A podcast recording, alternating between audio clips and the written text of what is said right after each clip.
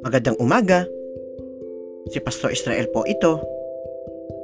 Ang devotion po natin ngayong umaga ay matatagpuan sa aklat ng Colossus chapter 2 verse 6. Ganito po ang sinasabi. Yamang tinanggap na ninyo si Kristo bilang Panginoon. Mamuhay kayo na may pakikipag-isa sa Kanya.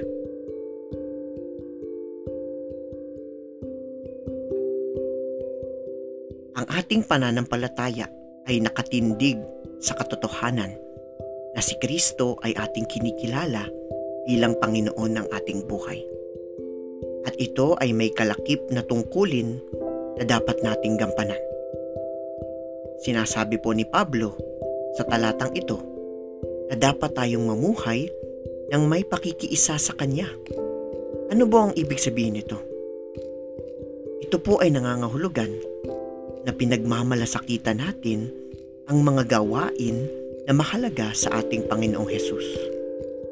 Ang halimbawa po nito ay ang ating paglilingkod, maging ang pagmamahal at pagmamalasakit sa ating kapwa. Kaya naman po, yamang tinanggap na natin bilang tagapagligtas si Kristo Jesus. Pagsikapan nating mamuhay ng naaayon sa naisin niya. Tayo po ay manalangin.